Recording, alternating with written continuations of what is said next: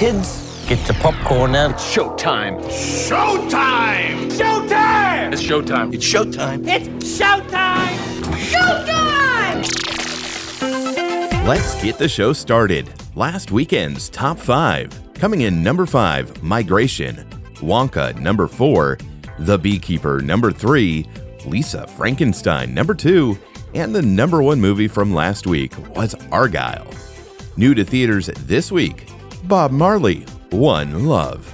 Bob Marley One Love celebrates the life and music of an icon who inspired generations through his music of love and unity.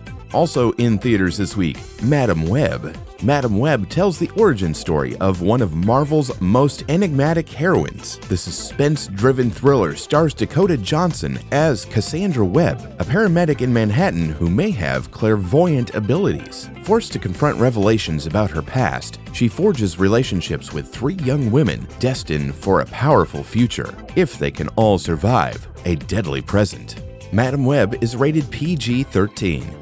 New to streaming, Snoopy presents Welcome Home Franklin. The origin story of one of Peanuts' most beloved characters, Franklin, follows how he approaches making new friends. Snoopy presents Welcome Home Franklin is available on Apple TV Plus and players. New York sports writer Mac has spent years devising successful hookup plays with best friend Adam and their crew, but when she unexpectedly falls head over heels for one of her targets, they all must learn what it takes to go from simply scoring to playing for keeps. Players is available on Netflix. New to Blu ray and DVD The Hunger Games, The Ballad of Songbirds and Snakes, rated PG 13. The Marvels, rated PG 13. And Priscilla, rated R. Grab some popcorn, pull up a seat, and enjoy the show.